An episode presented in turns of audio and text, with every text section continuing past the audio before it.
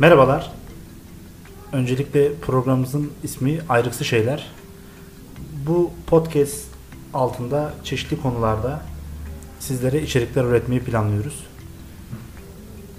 Bu içerikleri üretirken e, çeşitli konulardan farklı konulardan bahsedeceğiz ama öncelikle 7 hafta ve 7 çizgi film serisi başlatıyoruz. Bu seri altında da İki Dünya Savaşı sırasında hazırlanan, üretilen 7 farklı çizgi film hakkında bunların nasıl birer ideolojik propaganda aracı olarak kullanıldıklarını konuşacağımız yeni bir seri başlatıyoruz. Bu seride bana 10. Köy mikrofondan ve 10. Köy dergisinden çok kıymetli Gökhan ve Emirhan beyefendiler eşlik ediyorlar. Kendileri Selamlar. de buradalar. Selamlar. Evet. Nasılsınız beyler iyi misiniz? Şükür Allah. Aa, iyiyiz abi. Bu proje çok güzel olacak. Heyecanla ilk kaydımızı alıyoruz. Tabi bu genel olarak ayrıntı şeyler adı altında biz e, gündelik hayatta konuşulan şeylerden ziyade daha çok kendi ilgi alanlarımız ya da e, etrafımızda görüp de konuşulmayan şeyleri konuşmaya gayret edeceğiz. Tabi bunu yaparken de daha çok e, bilimsel makalelerden ya da kendi eserlerimizden de hareket etmekle beraber e, çok fazla sizleri sıkmadan e, farklı açılardan olaylara yaklaşmaya çalışacağız. Aslında tepenin ardını görmek gibi bir derdimiz var diyebiliriz. Arkadaşlar öyle mi? Yani bir Kesinlikle dert, öyle. bir e, niyet burada söz konusu mu sizce? Iceberg'in görünmeyen yüzüne bakmakta diyebiliriz. Bu vesileyle e, isim olarak geçen bütün alternatifleri de burada yad etmiş olduk. Ruhları şad olsun o isim alternatiflerinin. Evet. e, öncelikle bu hafta ideoloji ve ideolojik propaganda e, gösterge bilim kavramı, gösterge bilim nedir ve neden böyle bir çalışma yapma ihtiyacı duyduk ve bu çalışmanın sonucunda size böyle bir e, sesli eser bırakma niyeti duyduk. Bundan bahsedelim. E, Burada tamamıyla akademik bir çalışma var ama biz bunu biraz daha konuşulabilir ve ele alınabilir kılmak istiyoruz. İkinci Dünya Savaşı sizlerin de bildiği üzere hala etkisi devam eden çok çeşitli alanlarda sonuçlar doğuran e, günümüzde de hakkında sinema filmleri, tiyatrolar, kitaplar, e, çeşit çok çeşitli farklı çalışmalar yapılan bir e, savaş. Yani hala etkisi bunun devam ediyor. Bilgisayar oyunlarına kadar. Her yerde. Yani e, daha bu örneklerimizi çoğaltabiliriz ama Gökhan aklına gelen başka bir örnek var mı? Akademik çalışmaları biliyorum ama Hı hı. onlar zaten hani akademik olduğu için söylemek ne kadar doğru olur bilmiyorum. Çizgi filmlerde de tabii bu bunun eserlerini görüyoruz. Ee, bundan önce bir soru sorsak abi. Tabii. Ee, çizgi film izliyor musunuz genel olarak şu an izlediğiniz, takip ettiğiniz senin var mı Ben mesela? normalde izlemiyorum. Ama böyle bir çalışma yapma gereği duyduktan sonra çizgi filmler olan bakışım değişti. O yüzden izlememeye çalışıyorum. Yani burada Hı. birazdan da değineceğiz bu çizgi filmlerin hepsinin e, ideolojik birer e, amacı var. İdeolojik bir söylemi, ideolojik propagandist bir tavrı var. Ben bu yüzden izlemeyi doğru bulmuyorum. Hı. Çocukların izlemesini abi. Yani örneğin şu an mevcutta bazı arkadaşlarımın çocuklarının izlediği çizgi filmlere dikkat ediyorum. Orada bile böyle bir çalışma yapmanın tesiriyle kuvvetle muhtemel benim gözüme batan unsurlar var. E, örneğin bir çizgi film ismini hatırlamıyorum şu anda çok popüler. E, orada açık bir şekilde e, Rus propagandası, Rus mitleri, Rus e, etimolojisi, Rus tarihi propagandasının yapıldığı ben görsellere şahit oluyorum. Bunu bilip de bunun üzerine çizgi film izlemek bana çok sağlıklı gelmiyor. E, ileride şu an bir çocuğum yok ama ileride bir çocuğum olursa ne yapacağım çok merak ediyorum. Abi sırf o sebepten çizgi film işine girebiliriz. Çizgi film yapma fikri. Olabilir yani bambaşka bir alan, çok farklı bir tarz. bi- biz de propaganda yapacağız abi çizgi film yaparsak. O nasıl Yani- Ya, olacak? e, tabii yani şimdi Türk bir söz eder de bir politik karşılığı olmaz mı yani propaganda yapmaz mı? Herkes propaganda yok. yapıyor. Biz yapmayalım mı? Bizim ne eksiğimiz E var yani? canım. Bizim yaptığımız propaganda çizgi filmlerinde bizim çocuklarımız izlesin. Hiç. Mesela. Ya da Ya da- başkalarına da izletebilelim. Biz bize kalmasın. O da olabilir abi. Şu andaki mevcut e, dizi ve sinema sektöründeki atılımlar gibi yurt dışında biliyorsunuz çokça izleniyor. E, Çok büyük telif haklarıyla buradaki eserler satın alınıyor, oralarda izletiliyor. Çizgi filmlerde de neden böyle bir şey olmasın? Olabilir tabii ki. Emirhan senin var mı izlediğin çizgi film? Ben çizgi film izlerdim. Son zamanlarda tabii eskisi kadar izlemiyorum. Ama hani eee, bu konu üzerine ilgilenip bu programı yapmaya karar veresiye kadar çizgi filmlerin propaganda yanlarına tabii çok fazla gözüme batmıyordu. Dikkat edemiyordum. Ama gel gör ki eee, bu projeyle ilgilenmeye başladıktan sonra gerçekten insanı düşündürüyor. İzlediğim şeyleri şöyle geriye dönük bir düşündüğüm zaman evet gerçekten de bir propaganda işi hemen hemen izlediğimiz her şeyin içinde varmış dedirtiyor yani. Doğru söylüyorsun. Ben de çizgi film severim. Arada sırada Dogstar çizgi filmi var. Bilirsiniz onu. Biliyor musun abi? Ben bilmiyorum. Ee, dünya yok oluyor abi. Yeni bir dünya buluyorlar. Hı hı. Uzay araçlarıyla oraya gidecekler. Köpeklerin hepsini de yapay zekalı robotlarla birlikte başka bir uzay gemisine koyuyorlar. O da kayboluyor. Çocuğun biri de kendi köpeğini bulmak için o gemiyi araştırmaya başlıyor. Öyle bir çizgi film. Değişik. Ben küçükken izlerdim. Son zamanlarda böyle arada canım sıkıldığı zaman Ayrıksı bir şeye benziyor Gökhan. çok ayrıksı bir şey abi. Tam ayrıksı. Tam tanım bu oldu. Arada sırada izlerim. Onun dışında işte yetişkin çizgi filmleri, BoJack Horseman, Rick and Morty onları izliyorum. Öyle gidiyor benimki de. Evet konumuza geçelim abi. Yani az önce bana sordun ya çizgi film izliyor musun diye. Ben de izlememe sebebimi söyledim. Şimdi bunları bilip de bu çizgi filmleri izlemek gerçekten bazen insanların ruh sağlığını ben çok etkilediğini düşünüyorum. Hı hı. Örneğin bu konuyu ben araştırırken Cemil Meriç'in ideoloji hakkındaki görüşlerini de e, irdeleme şansı buldum. Burada da bu çalışmada da e, Cemil Meriç ideoloji hakkında ne düşünmüş, ne demiş. E, Buradan hareketli bir önerme. Hani her akademik çalışmada olduğu gibi en az birden fazla önermesi olur ve bu önermeler sınanır. Burada da Cemil Meriç ilginç bir şey söylüyor yani ideolojilerin bizlerin idraklerini giydirilen birer deli gömleği olduğunu söylüyor ve bu ideolojilerin e, izimler olarak ifade edildiğini, bu işte kelimenin sonuna eklediğimiz izim kelimesi, liberalizm, komünizm, faşizm gibi bu izimlerden bizlerin kurtulması gerektiğini, bunların bize yabancı şeyler olduğunu ifade ediyor. İnsanlığa yabancı şeyler mi? Türk toplumuna yabancı şeyler mi? özünde Türk toplumuna, e, bizim uygarlığımıza, bizim medeniyetimize dışarıdan gelen ve bizim kabul etmememiz gereken şeyler olduğunu söylüyor. Ama bana kalırsa nacizane genel olarak e, şimdi akabinde bahsedeceğim e, Zizek'in düşüncelerine baktığımız zaman da tamamıyla uzak durmamız gereken bir şey olması lazım diye ben düşünüyorum. Hemen geri gelmişken ondan da bahsedeyim. Ee, Slavoj Zizek de şu an günümüzün yaşayan en büyük filozoflarından bir tanesi. Kendisinin de bu konu hakkında çok ciddi görüşleri var.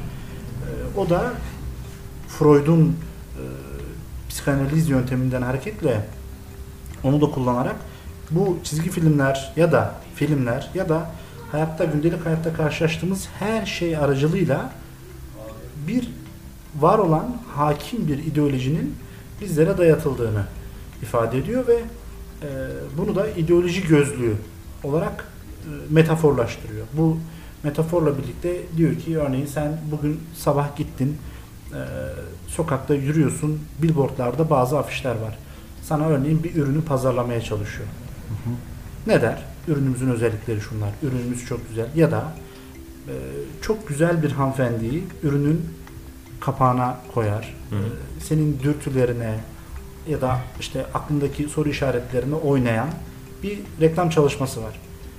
Bu gözlüğü taktığın zaman diyor yani doğduğundan beri bu ideolojiyle büyüdüğün vakit e, o reklama, o afişe bir ürün pazarlaması olarak bakarsın. Ama diyor aslında öyle değil. Bu tamamen senin e, hem duygularına, hem dürtülerine, hem aklına hitap eden, aklınla oynayan bir şey. O sana beni al diyor ve senin bunu aslında almaman lazım. İdeolojik öğretilerin sana bunu sağladı diye söylüyor. Ben de özetle çizgi filmlerde bunun hem Zizek'i hem Meriç'i okuduktan sonra çizgi filmlerde bunun olduğunu fark edince ister istemez çizgi filmlerden biraz uzak duruyorum. Hmm.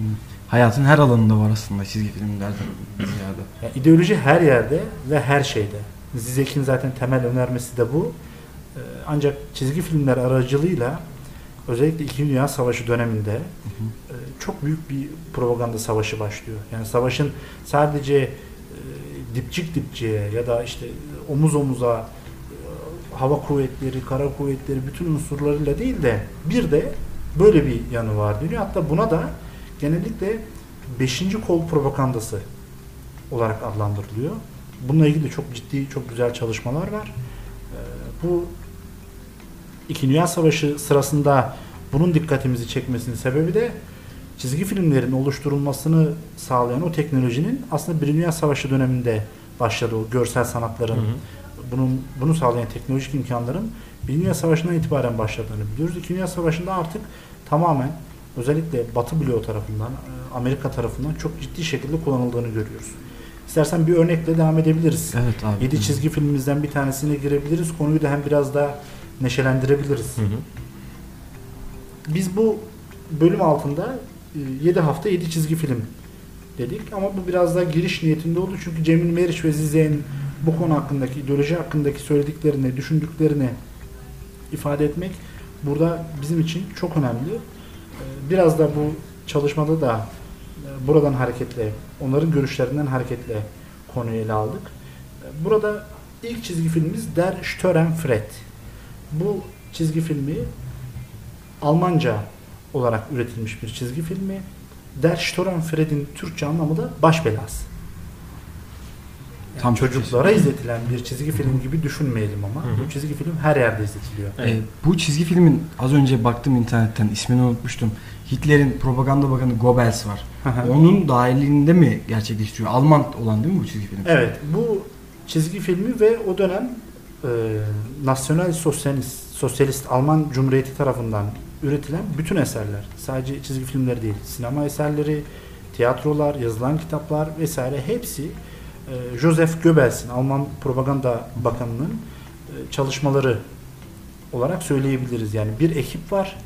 Bu ekip e, Goebbels e, liderliğinde tamamen Almanya'daki kültürel hayatı nasıl Nazizm ideolojisi adı altında Nazizmle bütünleştirerek geliştirebiliriz bunun derdindeler. Hı hı. Bu çizgi filmin kullanılmasının amacı da bu doğrultuda. Zaten çizgi film 1940 yılında yayınlanmış bir çiz- çizgi film. Çok kısa ve doğrudan Alman propagandası, Nazizm propagandası yapıyor.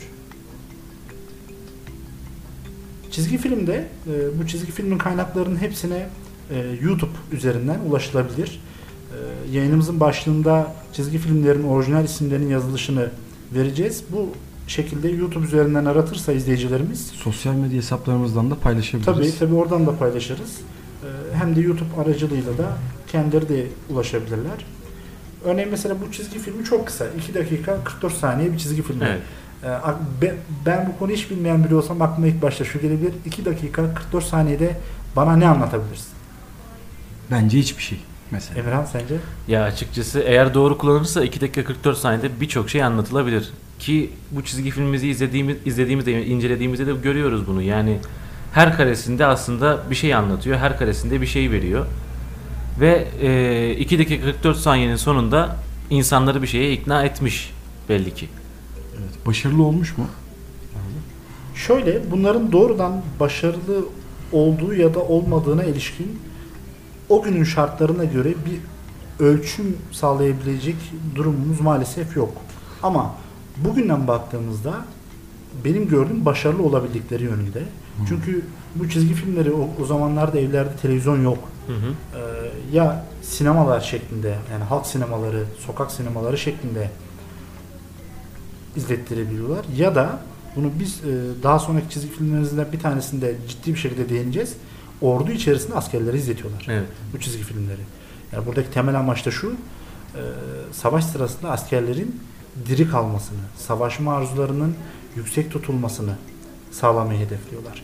Bu yüzden hem eğlenceli bir araç hem de bilinçaltına işleyen bir araç hem de bunlar sayesinde savaşma arzusunun yitirilmemesini Evet. sağlayan bir araç olarak bu çizgi filmlerin kullanıldığını görüyoruz. Alman propagandasının 2. Dünya Savaşı'ndaki motivasyon kaynağı o zaman bunlar aslında. Kaynaklarından bir tanesi evet Bir tanesi. doğrudur. Yani biz e, ben yüksek lisans tezimde bu çalışmada normalde e, sınırlı tutarak araştırma evrenini ya da örneklemleri sınırlı tut- tutmak zorundayım. Ama kaynağı bugüne kadar gelebilen sınırlı sayıda Alman çizgi filmi var o dönemden kalan. Daha fazlasının çekildiğine dair kaynaklarda bazı bulgular var ama günümüze net görüntüleri ulaşabilen en baştaki Alman çizgi filmlerden bir tanesi Der Störenfried. Burada da kısaca hemen müsaadenizle çizgi filmi ben özetleyeyim. Zaten izleyicilerimiz, dinleyicilerimiz eminim e, çizgi filmi izleyeceklerdir. Çok basit. Bir köy hayatı var. Bu daha çok komün hayatına da benzetilebilir. Burada çeşitli hayvanlar var. Tavşanlar var, leylekler var, kirpiler var, bunlar arılar var. Bunlar mutlu mesut bir hayat sürerlerken birden tilkinin köyü bastığı haberi gelir. Tilki. Zaten burada tilkinin kullanılması da etkileyici. Tilki hep dikkat ederseniz bizde de böyle diğer e, memleketlerde de böyle olduğunu düşünüyorum. Kurnazlık Evet. Timsali. Kötü hayvandır, kurnazdır, hep bir sıkıntı çıkartır. Kümese dalar tavuğu yer falan. Evet. Zaten bu hayvanların kullanılmasının sebebi de bu. Tilki köyü basar. Tilkinin köyü bastığını haberini alan bir tavşan da eline bir sopa alır ve tilkiyi köyden def etmek için tilkinin bulunduğu yere doğru gider. Evet. Bu esnada tavşan tilkiden çok korkar. Tilki kendisinden daha cüsseli ve büyüktür. Korkarak gerisin geriye gelir ve kendi köylerindeki çizgi filmde polis olarak adlandırabileceğimiz kirpilere başvurur. Kirpilere söylerler bakın böyle bir durum var. Tilki köyü basıyor diye. Burada dikkat çeken şey şu.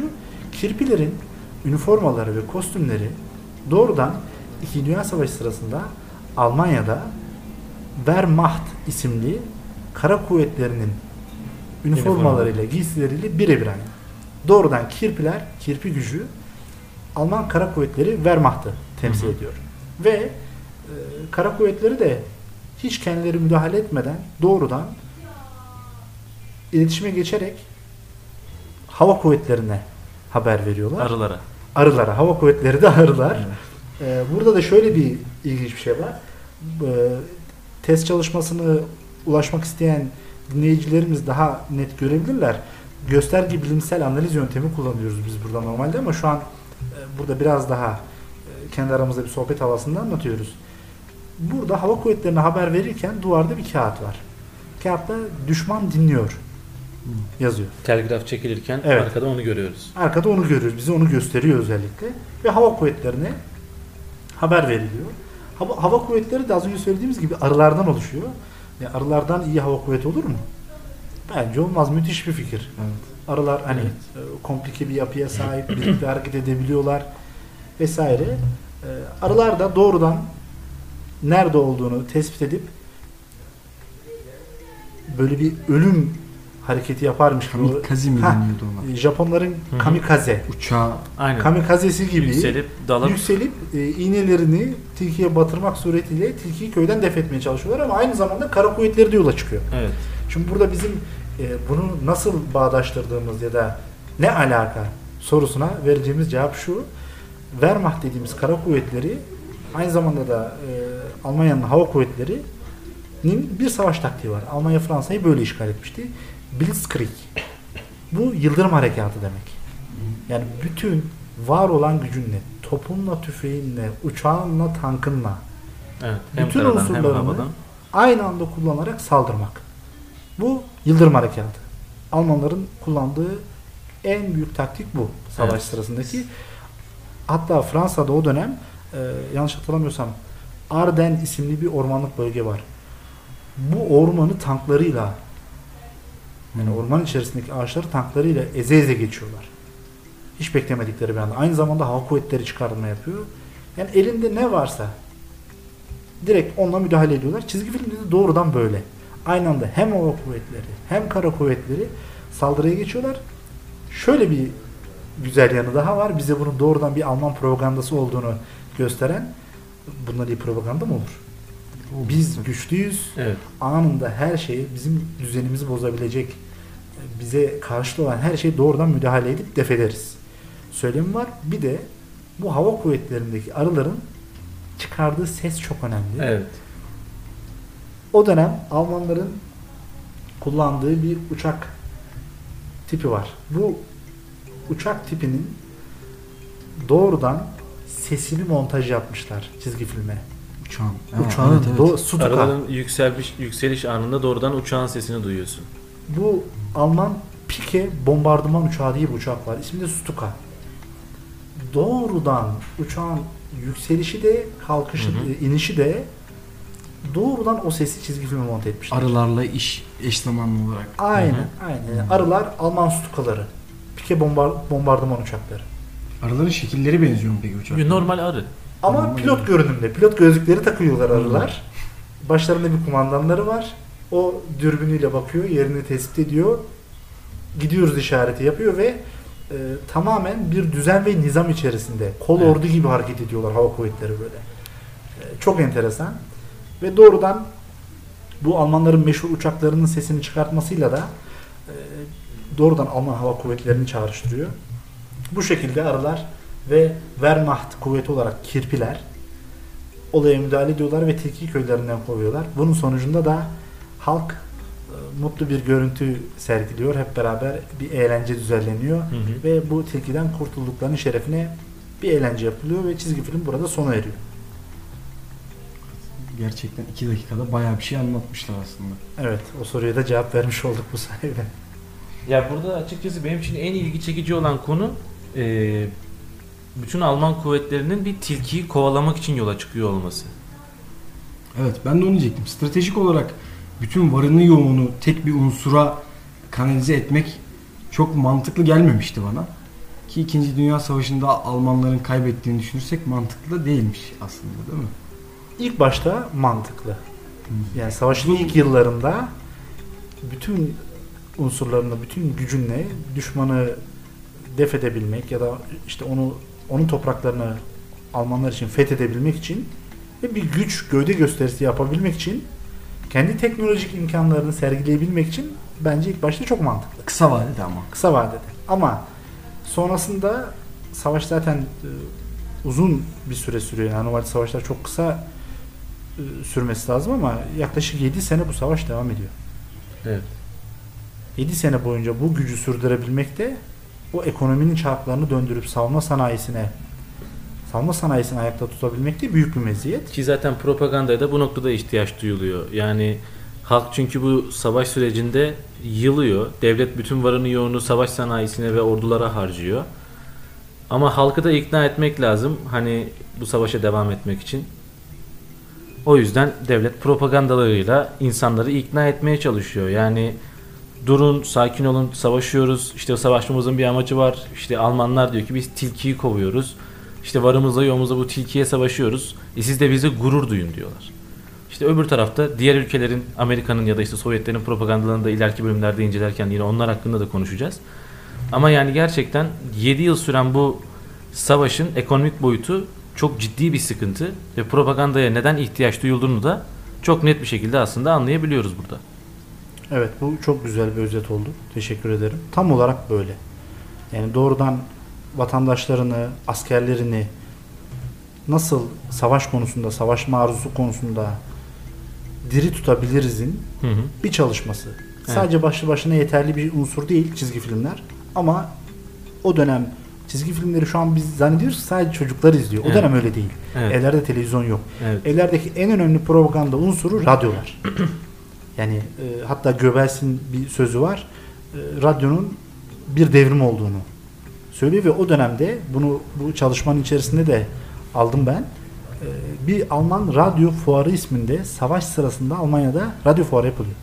Burada radyolar tanıtılıyor ve devlet teşvikli, doğrudan Alman hükümeti teşvikli radyolar satılıyor. Çok cüzi miktarlarda örneğin işte 100 mark tutarında ve diyorlar ki 10 taksitle ödeyebilirsiniz. Küçücük bir radyo. Yeter ki çok al ucuz. radyoyu. Yeter ki alın. Yeter ki Bu radyo, alıyoruz. bu bizim ideolojik propaganda aracı olarak kullanacağımız radyo sizin evinize girebilsin. Hı hı. Bunu günümüzdeki cep telefonları, sosyal medya uygulamaları gibi Evet. ya da televizyonlar çeşitli e, araçlar gibi düşünebiliriz. Evet. Çizgi filmleri serimiz, serimize devam edeceğiz. Der Störenfred çizgi filmini bu şekilde e, özetleyebiliriz. E, hem Cemil Meriç'in görüşleri doğrultusunda hem de Slavoj Zizek'in ideoloji ve hakim ideoloji hakkındaki görüşleri doğrultusunda bu çizgi filmin de o dönem için 2. Dünya Savaşı sırasında bir ideolojik propaganda aracı olarak kullanıldığını söyleyebiliriz. E, ilerleyen bölümlerde de diğer çizgi filmlerimizde devam edeceğiz. Hatta sırada bundan sonra What Hitler Wants isimli çizgi filmimiz var.